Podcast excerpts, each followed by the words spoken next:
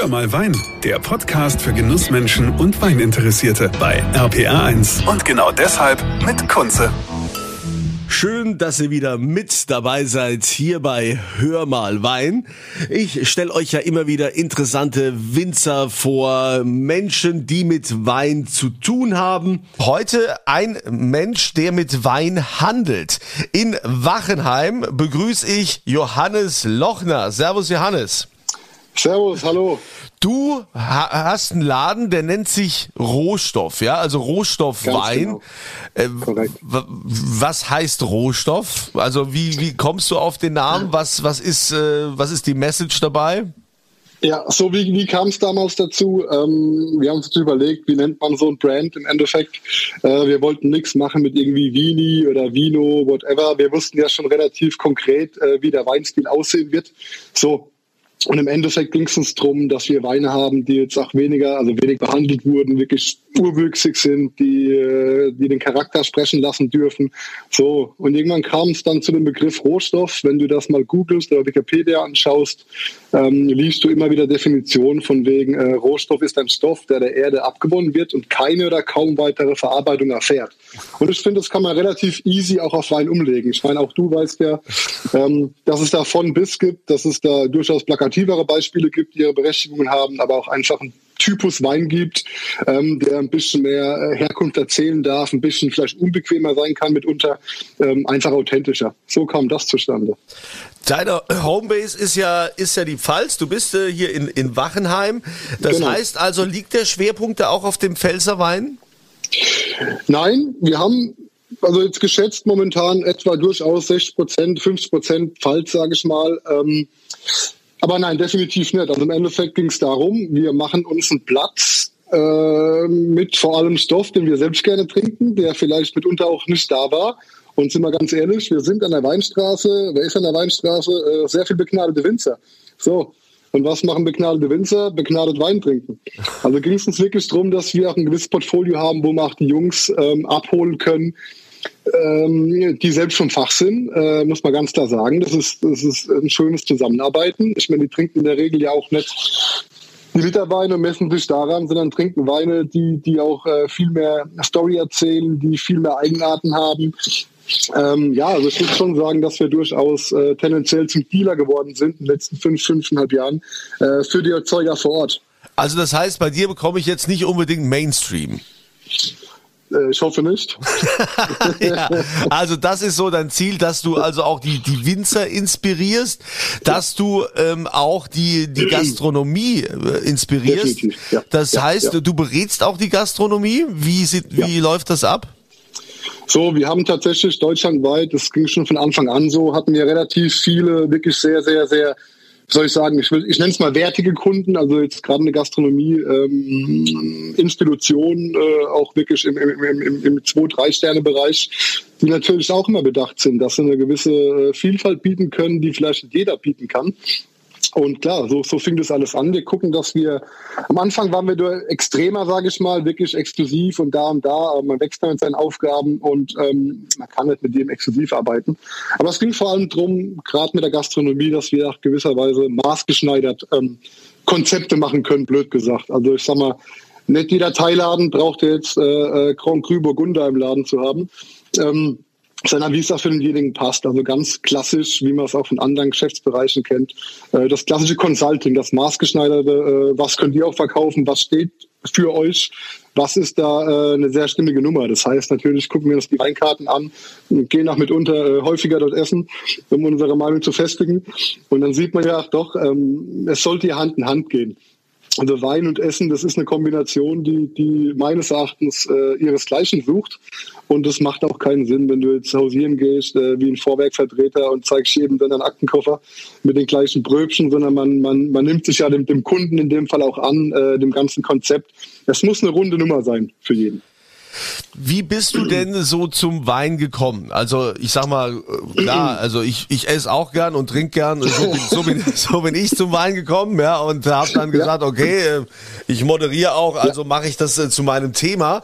Wie mhm. hast du das zu deinem Thema gemacht? Warst du früher in der Gastronomie oder wie kam es dann zu, zu sagen, ich mache jetzt so einen Laden? So, wie kam's? Ganz einfach. Also ich bin aus der Pfalz tatsächlich. Ich komme aus dem äh, deutschen Durchschnittsdorf Hassloch. Also ich bin zumindest mal wirklich gut. Ähm, ist wirklich ein Ort, in dem jetzt Weinbau nicht die größte Relevanz spielt. Aber äh, angrenzende Gemeinden sind natürlich sowas wie, wie, wie ähm, ich sag mal jetzt die Neustadter Gemarkung, Deidesheim, äh, whatever. Und irgendwann ging's drum, was macht man? Was macht man so nach der Schule? Hat mich nie gejuckt, hat auch keinen Bezug dazu. Äh, es waren vielleicht doch eher die Eltern, die gesagt haben, hey, wenn wir mal jung waren, man muss sagen, mein Vater war Beamter. Also sehr trockenes Thema mit wenig Spaß im Alltag. Ähm, wer, wenn er noch mal jung wäre, er wird was mit Wein tun, ähm, hat das auch wirklich forciert, mir immer die Zeitschriften beigelegt und guck mal, Tasmanien gibt's Wein, Kalifornien gibt's Wein. Es ist ja nicht nur das dumme, äh, stupide Treckerfahren, sondern äh, gibt's auch um Vertrieb, es geht um, um alles Mögliche. So, ich habe mich ganz normal beworben in, in, in Neustadt, in Muschbach damals, Ausbildung gemacht, drei Jahre. Hab dann gemerkt, das Thema ist doch sehr spannend, sehr komplex. Es ist nicht nur das Bauerntum, blöd gesagt, sondern man kann da auch wirklich, ähm, es ist eine Naturverbundenheit, das hat mit Vertrieb zu tun. Es ist einfach ein sehr ehrliches Thema, blöd gesagt habe ich schon gemerkt, ich möchte da weitermachen. Wir haben jetzt keinen elterlichen Betrieb. Das heißt, äh, früher habe ich das sehr bedauert. Jetzt denke ich mir, ich hatte die Freiheit wegzugehen.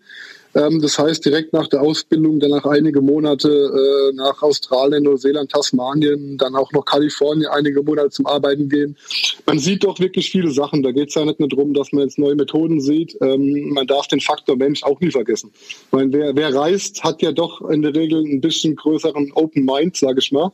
Und da entstehen natürlich auch gewisse äh, Freundschaften oder Kontakte, auch Austausche, die durchaus auf Lebenszeit halten können. Und es war schon immer sehr, sehr rührig, immer schon ähm, flexibel, muss man sagen. Ich konnte halt eben weggehen. Es hat niemand auf mich gewartet zu Hause, wie, wie heute noch.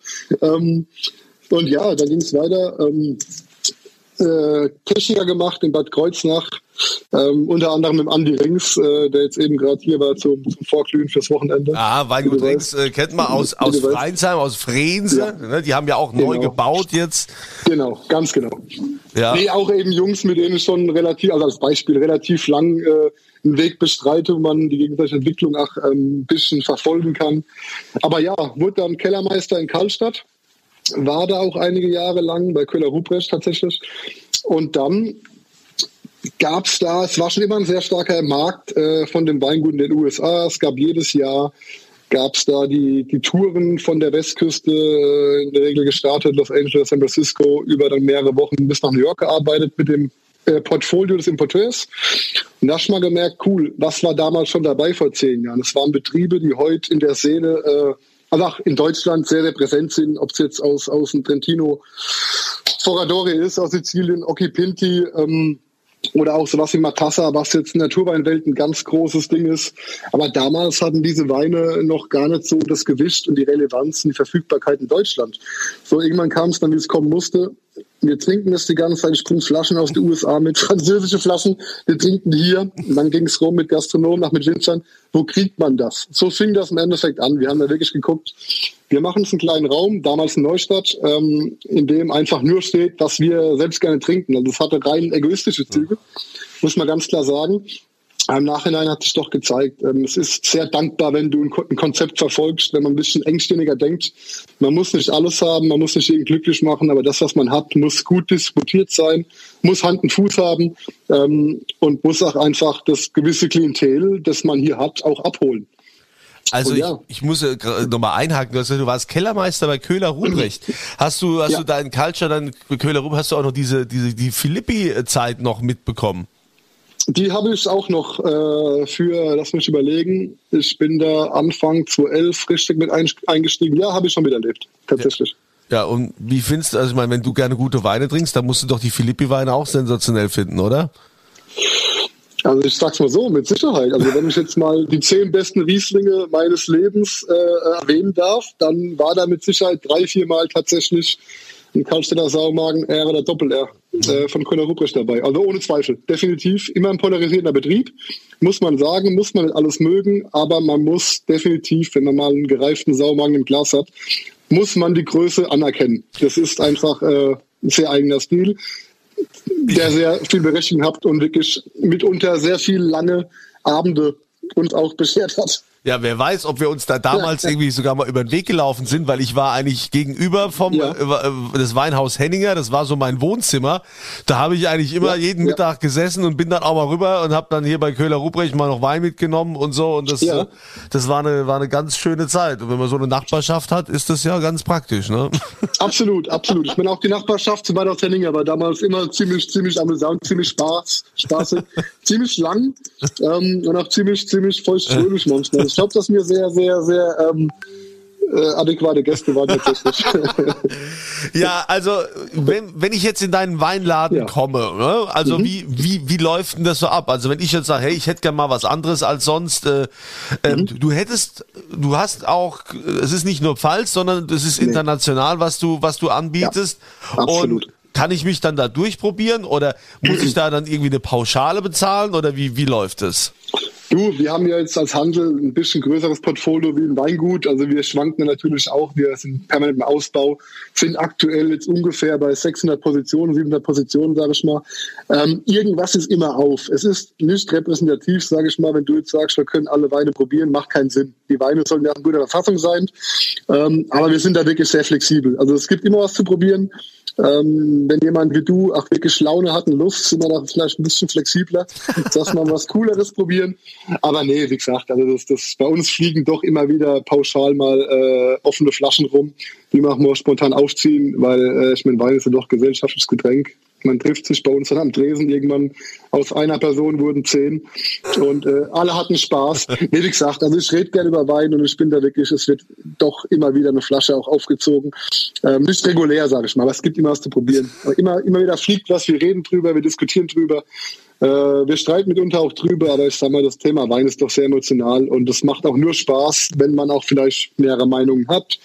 Äh, wenn das eine größere Runde ist, äh, du weißt ja, wie es ist, ne? Ich, ich weiß, wie es ist, aber ähm, was, wo auch drüber gestritten wird und was ja. ja. auch einerseits eine gute Entwicklung ist für die Winzer, für ja. den Verbraucher, der muss aber auch schon ein bisschen schlucken, was so die Preisentwicklung angeht.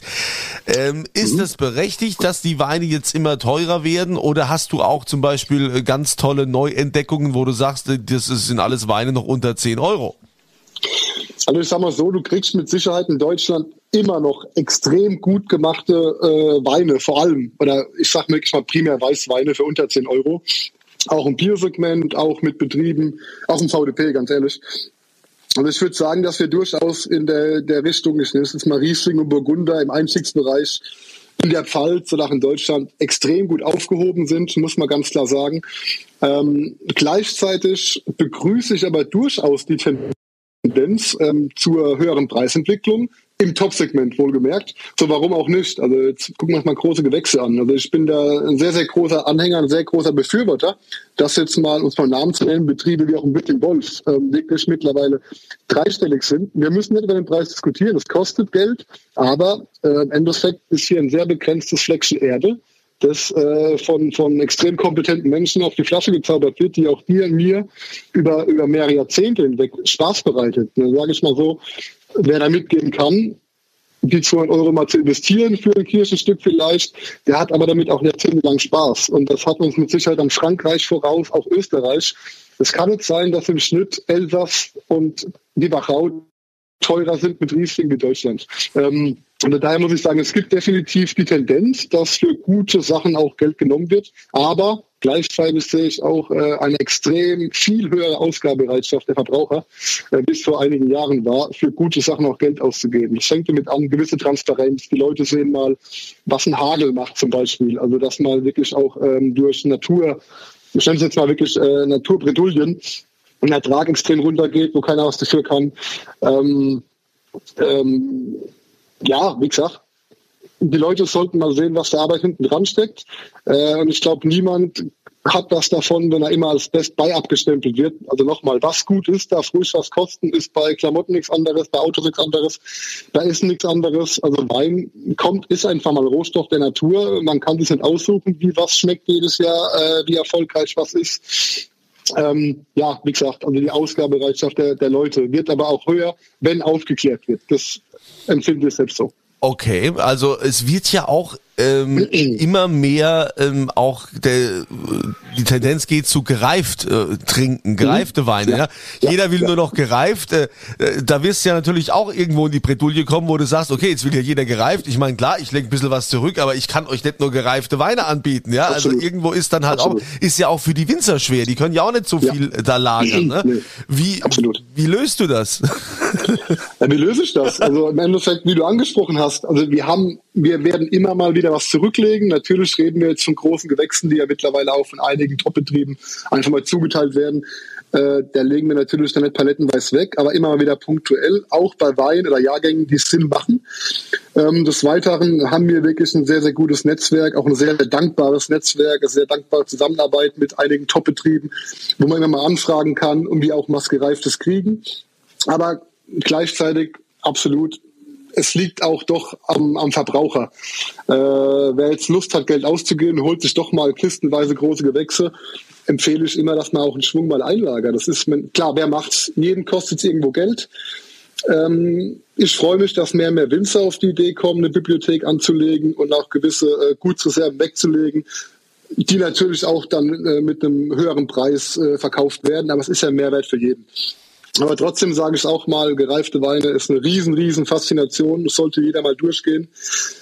Aber ähm, ich finde es teilweise auch wirklich ein bisschen ähm, over the top, dass nur noch alt getrunken werden soll. Also ich sag mal, auch große Gewächse, auch im roten Bereich, haben durchaus ihren Charme in der Fruchtphase. Sag ich also sag mal, ein, Spät, ein Spätburgunder, auch wenn der blöd gesagt bei 100 Euro liegt, der ist in aller Regel auch sehr jung sehr, sehr charmant und sehr viel, sehr Spaß bringt. Ich sage aber große Gewächse kann man auch jung trinken, ja? Also sowohl als ja. auch. Nee, also um Gottes Willen, man muss sagen, äh, das darf man nie vergessen, es kam bei jedem an, dass Riesling mit Sicherheit die Weißweinsorte ist im Trockenbereich, die ihresgleichen sucht bei der, bei der, bei der Reife.